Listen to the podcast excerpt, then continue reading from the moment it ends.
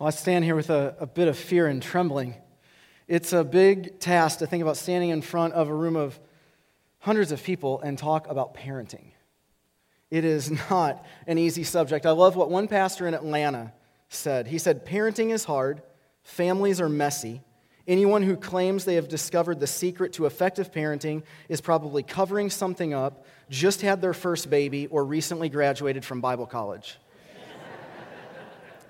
if I could line up all the parents in this room and ask you different questions, I would get all different answers when it comes to parenting. So, as I prepared today, I, I thought to myself, how am I going to address all these topics? And the conclusion I came to is I, am not. I, I'm not going to address a lot of different topics. You're, you're not going to get advice on whether you should use a pacifier or not. I'm not going to tell you that you should homeschool your kids, and I'm not going to lobby for private school over public school. You're not going to hear what age is best to start potty training. You're not going to hear whether you should use disposable diapers or cloth diapers. I'm not going to tell you whether you should spank your children. And you will not hear whether I think Babywise is better than attachment parenting. What I want to do with our time is look at God's word I want to look at the Bible and what it says about passing our faith on to the next generation, in particular, the important role of parents in shaping their child's faith so the story of Jesus is passed down from one generation to the next. I know parenting is hard. It's one of the hardest things I've ever done. And in the midst of the busyness of parenting, we lose sight. If you're following on your notes, I think we lose sight of the fact that God has given us children by His grace for His glory. God has given us children by His grace for His glory. Children are a gift from God, and we are responsible to steward them. We are responsible for stewarding our children for God's glory. And just so we're all on the same page, I want to define glory because I think it's a church word that can get thrown around and we all have different ideas of what it might mean. So if you're following on your notes this morning, glory equals shine the light on Jesus. Shine the light on Jesus. It's to make him known, it's to make him famous. We talk about this almost every Sunday downstairs with the kids. We are all created by God in the image of God and the purpose of our lives. If you are breathing in this room this morning, the purpose of your life is to be in a relationship with Jesus so that you can shine the light on him and make him known, especially to your children and to the next generation. This is so important because we are always one generation from Christianity becoming less and less important. The evangelist Billy Graham says we're one generation away from Christianity becoming extinct. And some of you aren't sure that could actually happen. But in the Bible, in the book of Judges, there's this great leader of God's people named Joshua. And he dies. And then we're told in the book of Judges, chapter 2, verse 10, you can see it on the screen. It says, After that whole generation had been gathered to their ancestors, another generation grew up who knew neither the Lord nor what he had done for Israel. How could that happen? How could a whole generation rise up and not know who God was? And we're told in the book of Judges everyone did as they saw fit in their own eyes, and they did evil in the sight of the Lord. Society did not go well. Catch this the kids who grew up in the book of Judges and did not know the Lord, they were kids inside the church. They were kids who went to the tabernacle with their mom and dad. They were kids inside the church. How could that happen? How could an entire generation of church kids grow up and not know who God was and the biblical principles on which to live their lives? And it's happening today. It is happening all around us. Are there any kids in the room from birth through high school? Would you stand up for me just for a minute? I don't want to embarrass you. Would you stand up for me? Birth through high school in the room? Yeah, you all can take a look around. We're told that eight out of 10 kids, and if there's 20 kids standing, there will be four that remain in the church by the second year of college. The rest of them will have left the church. That's just one generation. You play that out multiple generations, and we have a huge problem. You can go ahead and sit down. Thank you for letting me embarrass you. We need to talk about the gospel, and we need to talk about passing it on to the next generation. We need to talk about stewarding our children.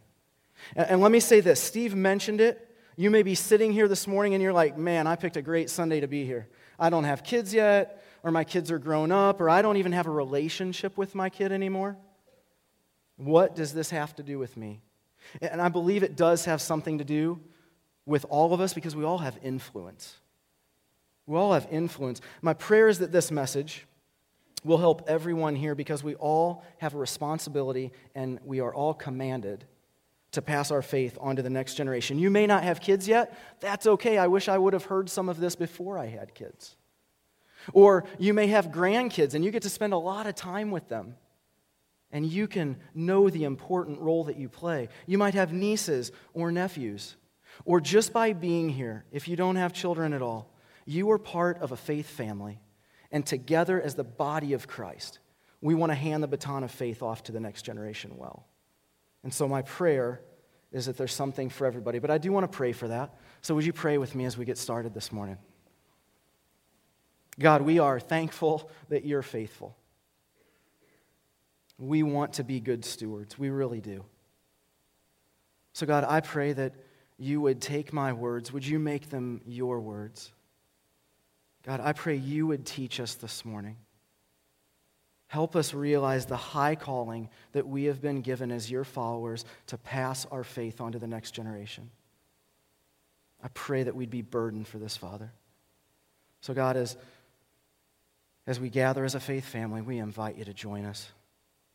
We know you're all places at all times, but we invite you here.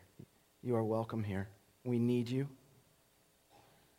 and we're thankful that you are a faithful God. It's in Jesus' name we pray. Amen. Well, one Sunday last fall, when Sarah was in the hospital, I was bringing my two boys up from downstairs, and I got stopped for a conversation. And I, my seven year old stayed right by me, but I noticed that my three year old took off running up the stairs.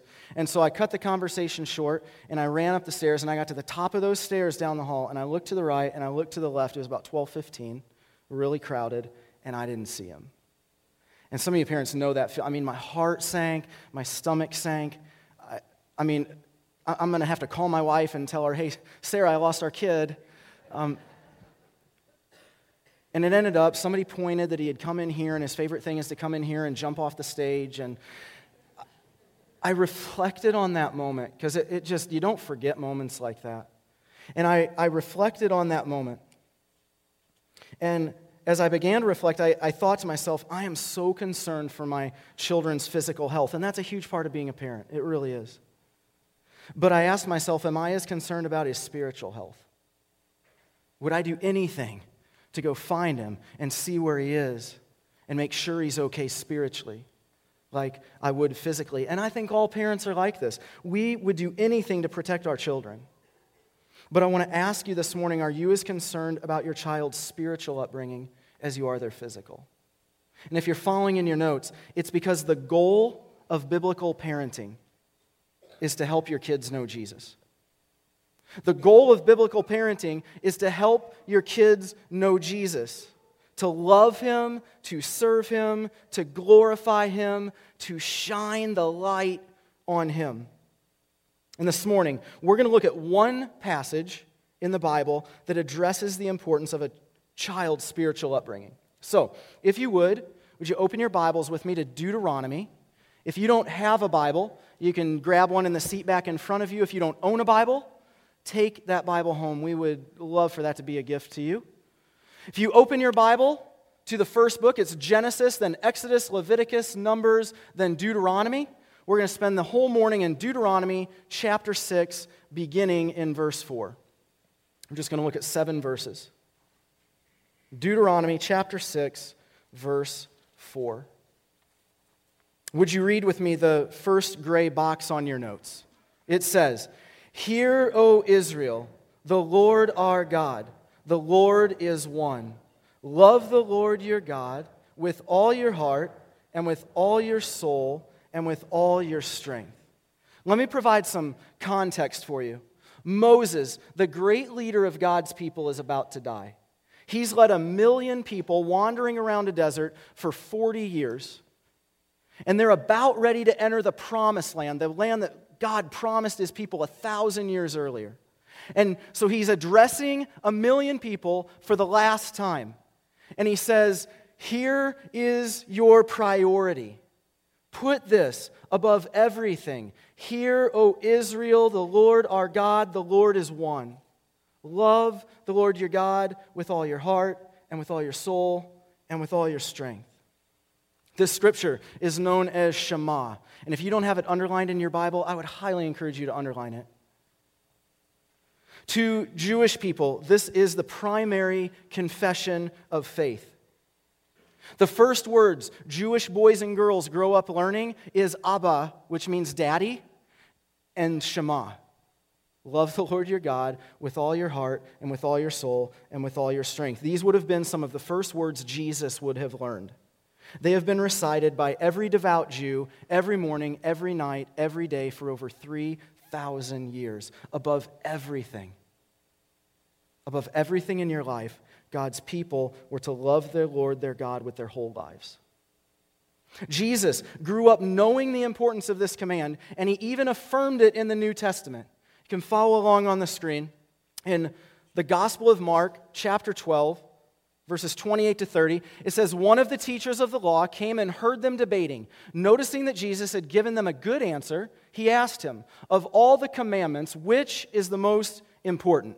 And then, would you read this with me on the screen? It says, The most important one, answered Jesus, is this Hear, O Israel, the Lord our God, the Lord is one.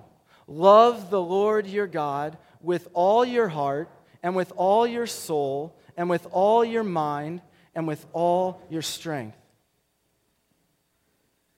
The rest of the passage we're going to look at today addresses passing this faith, this confession of faith, on to the next generation. But I find it very interesting. Before we are ever told to pass this faith on, we're commanded to live it out ourselves. And if you're following in your notes, we are commanded to live this out ourselves before ever passing it on to our children. The sobering fact is that parents will have more influence than anyone else on their children. It can be negative or it can be positive, but what you do and how you live will make an impact on your kids. How I pursue God, how I love my wife, how I treat others, how I respond to authority, how I spend my money, how I work, how I treat my body all affects my child's values and their perspectives in life. And if you're following along in your notes, you can't raise your kids to be something you're not. You can't raise your kids to be something you're not. You can try. You can try to tell them to live one way and then you yourself live another way. It will not go well. And it will be a very bad relationship when your kids grow up. God first asks people to have these commands on their hearts before they ever try to pass them on to their children. It is our responsibility to love the Lord our God with all our hearts and with all our soul and with all our strength in front of our children every day. If you're following on your notes, the most important thing, the most important, the most important thing you can do for your child is to grow into the likeness of Jesus. Let me say that again. The most important thing you can do for your child is to grow into the likeness of Jesus.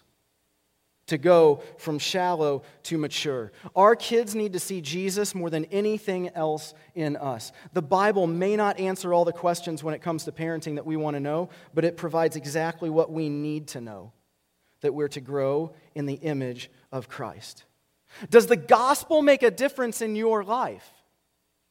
Does following Jesus Change the way that you think, that you live, the way you act. Because the hard truth is, if our children hear us saying that we follow Jesus, but they don't see us live it out, why would they want anything to do with him? I think this could be a big reason why eight out of 10 kids leave the church when they go to college. They don't see us live it out. We cannot take our children someplace we have never been. Before we ever pass our faith on to our children or the next generation, we need to make sure we're living it out ourselves. We need to love the Lord our God with our whole lives.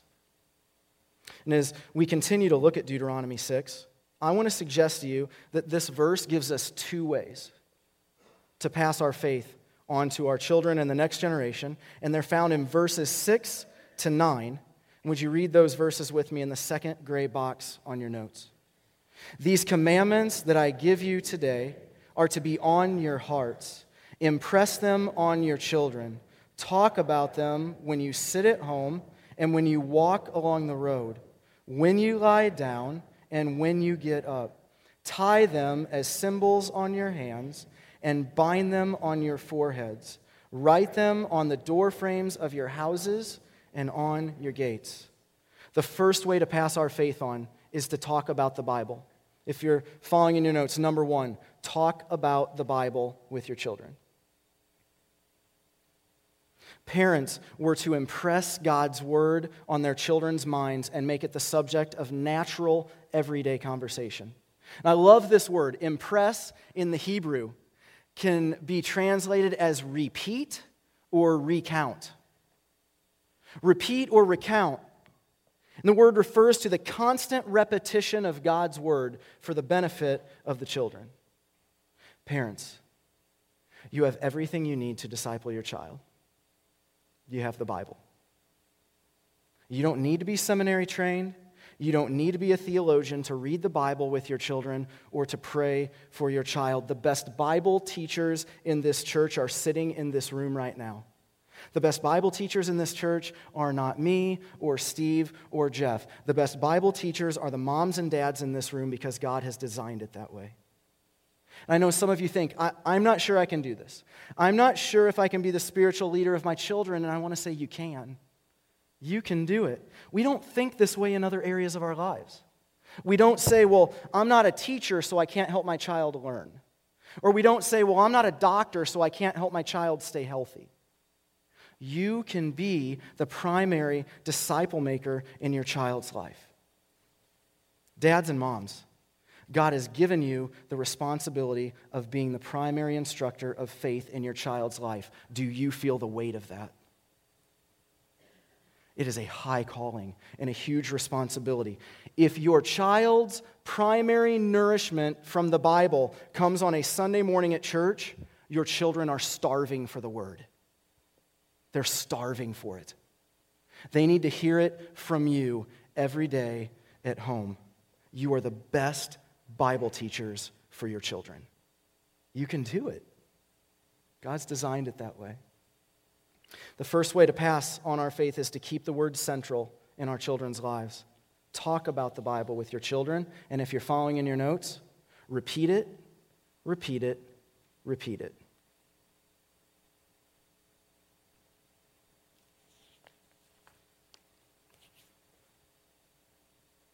And the second way we pass our faith on to our children is to live the Bible out in front of them. Number two, if you're following on your notes, the Bible must be lived out. It must be lived out. If you look at the last two sentences in the second gray box on your notes, it's verse 8 and 9, and it says, tie them. They're talking about God's word, God's commands. It says, tie them as symbols on your hands and bind them on your foreheads. Write them on the doorframes of your houses and on your gates. This command was taken literally by the Jewish people. They would write the words of God and tie them to their wrists and tie them to their heads so they were right between their eyes so they could see them all the time. They would write them on the door frames of their houses and on the gates to their homes and on the gates to the city. And they did this so they would continually be reminded that God's word was to be lived out. We need to make the word visible. Children need to see us live out God's word. They are watching us. I mean, how many of you parents have heard your child say something, good or bad, only to realize they heard you say it first? Or how many times have you seen your child do something at home and it was like looking in a mirror, good or bad?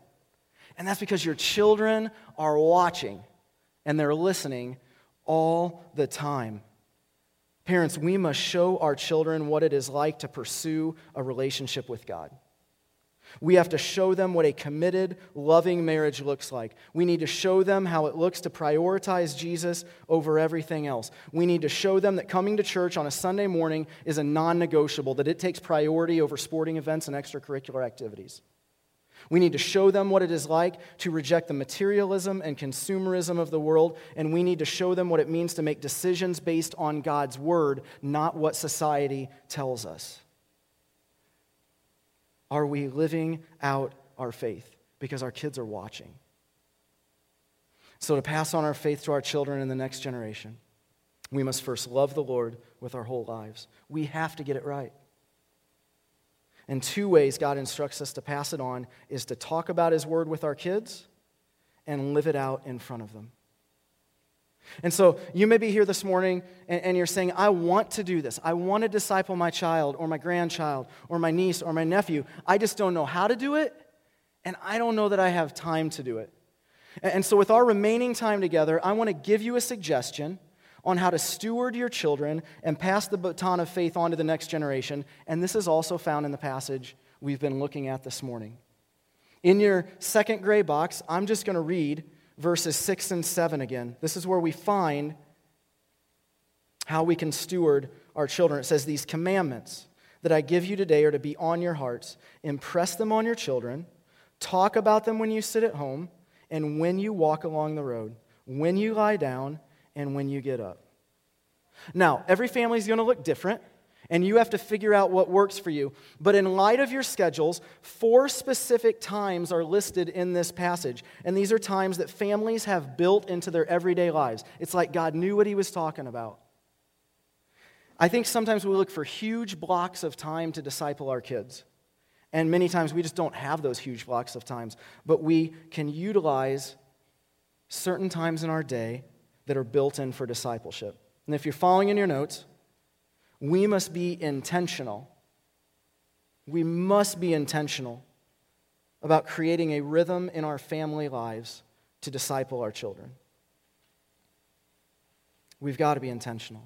So, if you'd flip your notes over, I want to walk through a table with you really quickly. This is from a book called Think Orange, written by Reggie Joiner, a family pastor in Atlanta, Georgia. And I, you can see the first column says times, and that corresponds with what we just read in the passage. When you sit at home, when you walk along the road, when you lie down, and when you get up. And each time seems to suggest a different style or approach to learning, and also a chance for a parent to play a different role in their child's life. So I'm going to walk through these. And the first one is when you sit at home when you sit at home. And I want to talk about eating meals together because I'm trying to find things that most families have to do. When you sit at home, eat meals together. This time allows the parent to assume the role of a teacher. Meal times can be the perfect time to establish foundational truths and core values. Many of the books I read and people I talked to said one of the best things you can do for your family is to eat dinner together.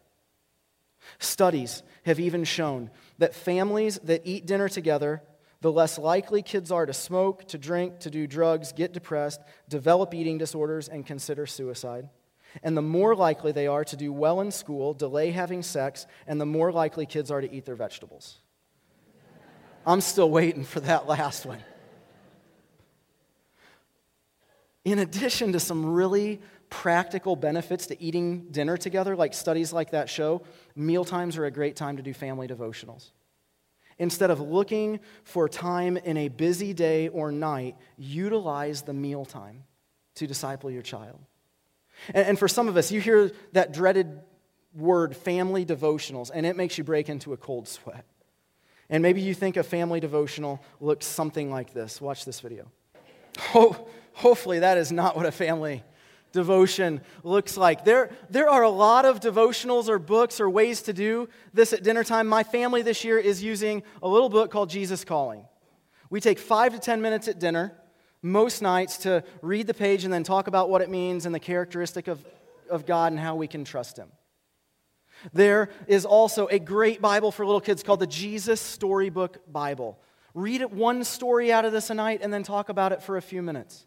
Maybe you just want to use your Bible and pick a book of the Bible and read through it. Maybe start in Genesis. There's great stories in Genesis. Or in the New Testament, read the Gospels or the book of Acts. My boys love the book of Acts, it's filled with adventure. Just repeat it, repeat it, repeat it. Dinner time provides a built in opportunity to disciple our children. And let me say, not every night your kids are going to thank you for doing this, and it's not going to be this unbelievable experience every time you do it, but that's why we do it over and over and over. Some nights it's enough just to try to keep my two boys sit, seated in their chairs. Matt Chandler, a pastor in Texas, says before he does family devotionals every night, his prayer is that he won't call God's wrath down on his family. it can just be frustrating, but that's why we repeat it and we repeat it and we repeat it over and over again.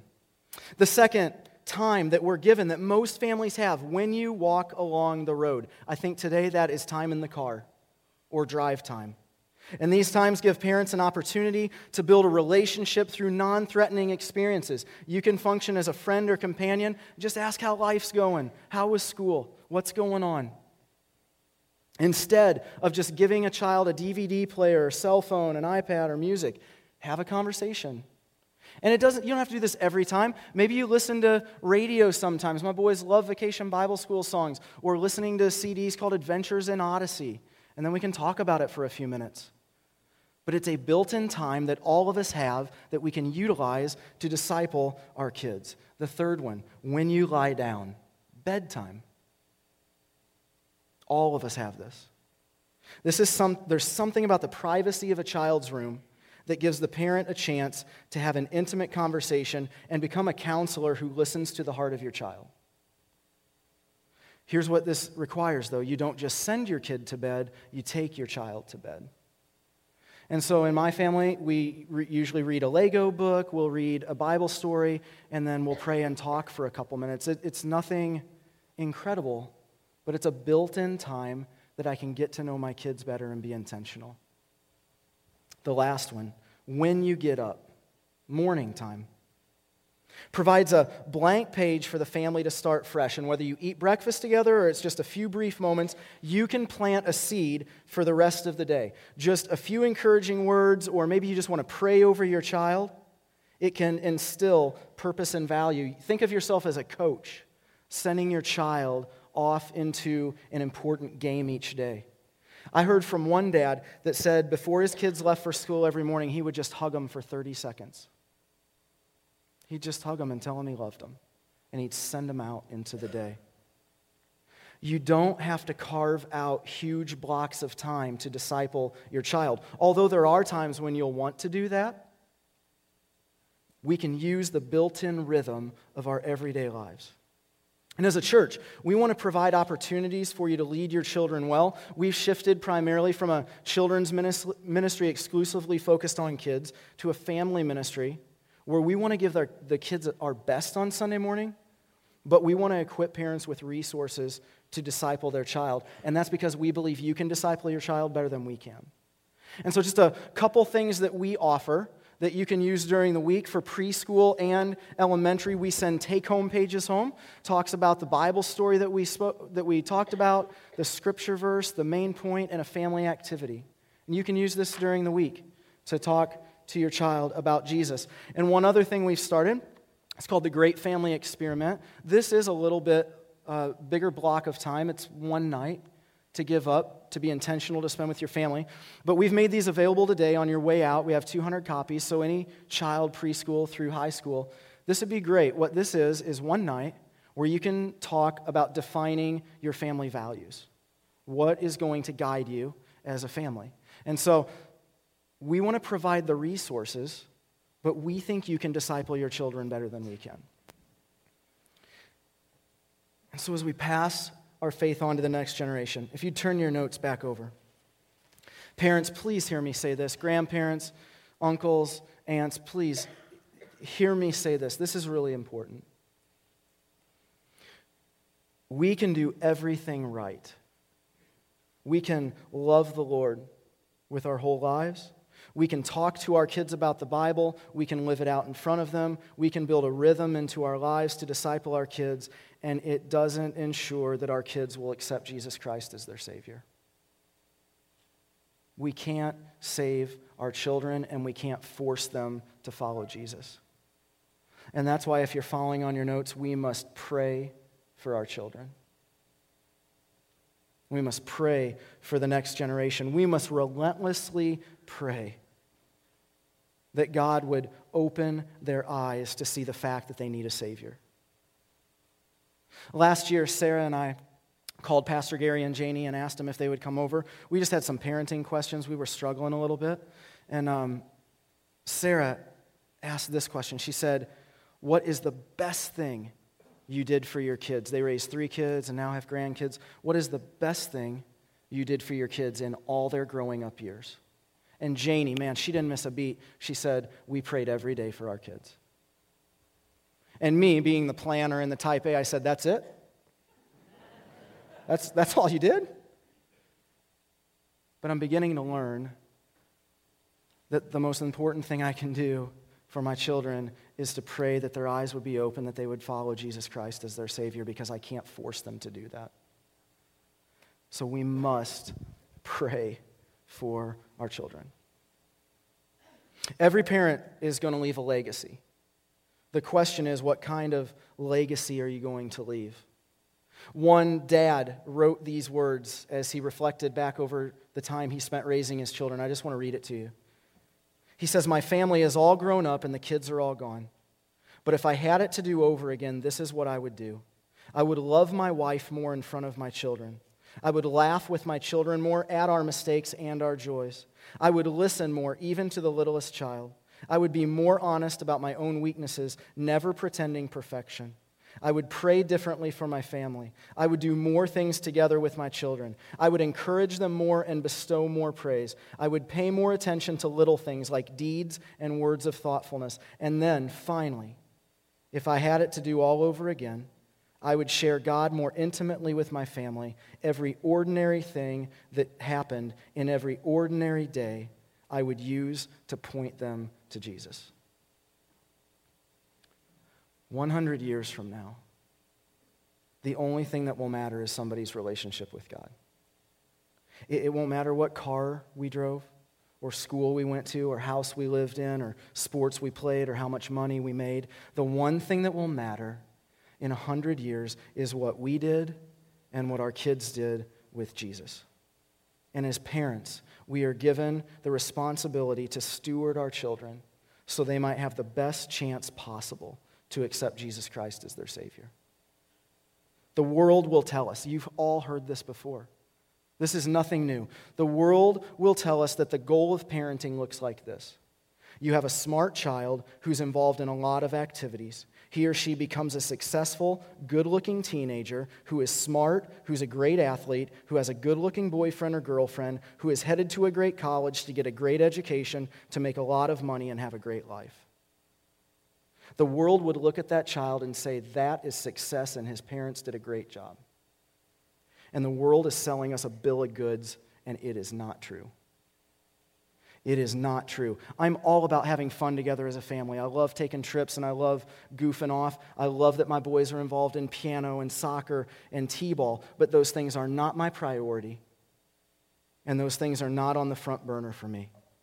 As a follower of Jesus, the goal of parenting is not to help your child get the best education or to become a great athlete. It's not to be the best at everything they do. The goal of parenting is not to drag your children around town competing in sporting events to get trophies that will collect dust in your basements. The goal of biblical parenting is to raise your child to know Jesus. It is the best thing you can ever give your child. And as we close today, I, I want to leave us all with this question. I ask myself this question, and there's no blank to fill out, it's just there. How are you intentionally passing your faith on to the next generation? How are you intentionally passing your faith on to your children? Are you? How are you? Do you want to?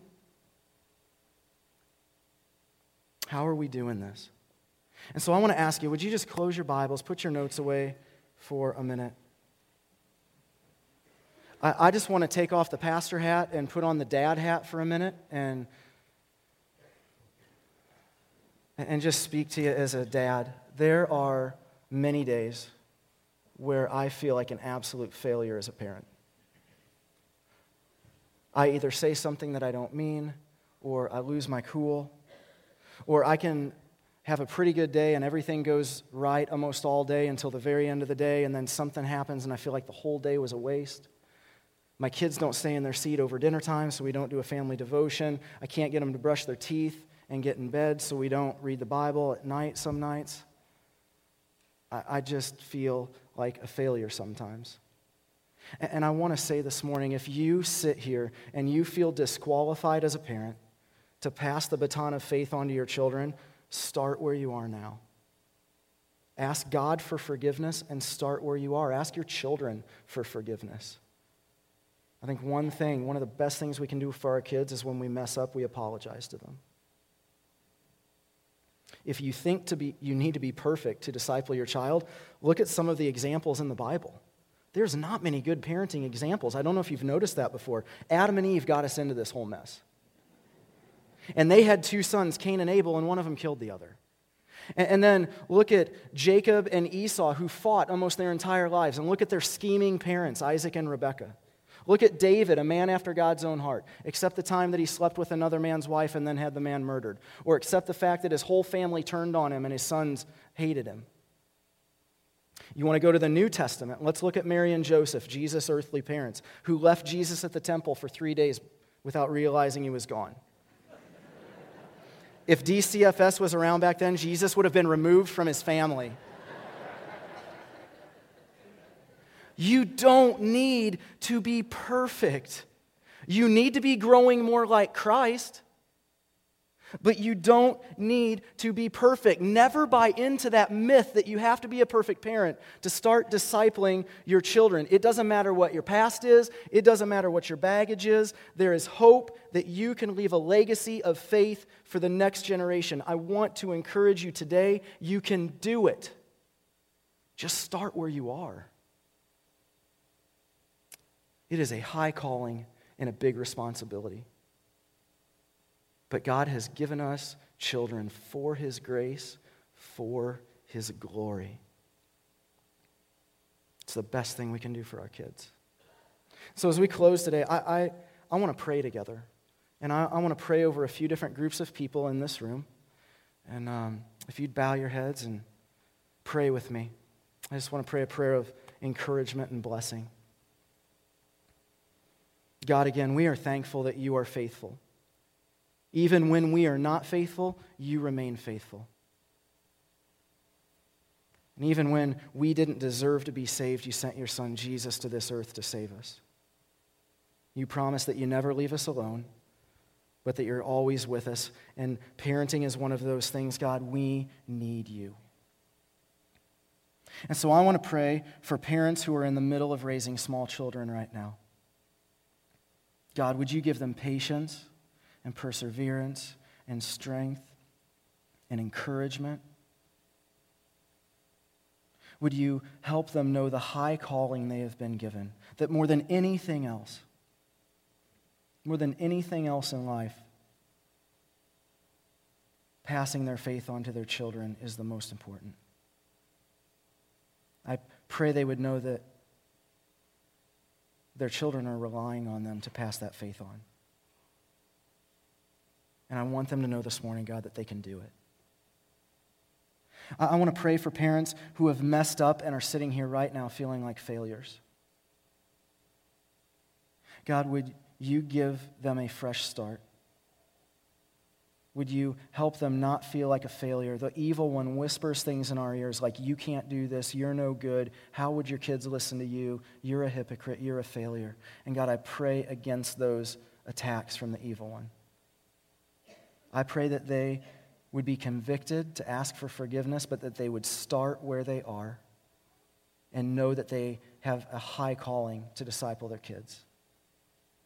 God, I want to pray for parents whose kids are grown and out of the house. I pray they would know they still have incredible significance.